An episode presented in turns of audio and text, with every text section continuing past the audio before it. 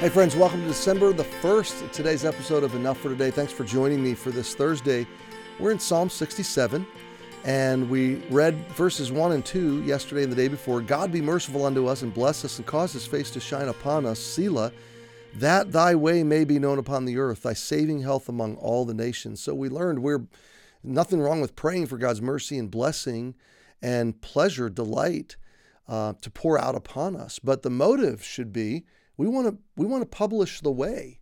We want to propagate the gospel. We want to preach the message of saving health among the nations.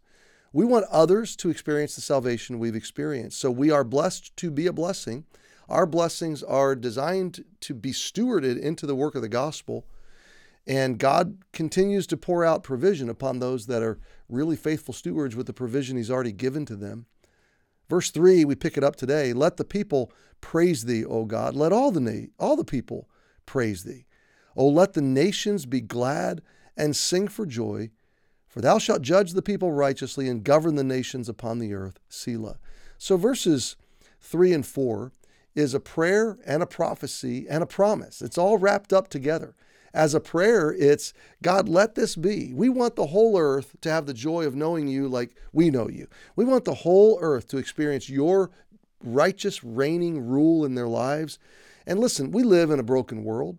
We live in a world of oppressed peoples and oppressed nations, and it's a, a, human, a human history of darkness and oppression, and it will only continue. Um, we, the fact that mankind really believes he's going to one day be good enough to save himself and bring about a utopian uh, existence on planet Earth is just foolishness. But God will. God will reign. And the prayer is, God, we, we, we, want to, we want more and more people to experience your shalom, your peace, your Zoe life in their hearts now, sooner than later. So it's a prayer, but it's a prophecy also. Um, because one day God will rule the nations. He, he will judge righteously.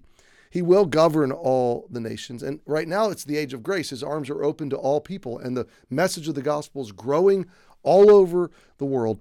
And then, thirdly, it's a promise in this sense that God promises that He will deal in justice. He will make things right. He will redeem. He will return and set up His kingdom. So we can pray these things, we can bank on the prophecy, and we can anticipate the promise. And we can really live out these things in our heart with hope as we await them to come to fruition in reality. One of the things I love about these verses is just the, the generosity of God's great heart. He is truly a generous, loving Savior, and He really wants to bless everybody. So, thanks for joining me for today. Happy Thursday. We'll see you tomorrow.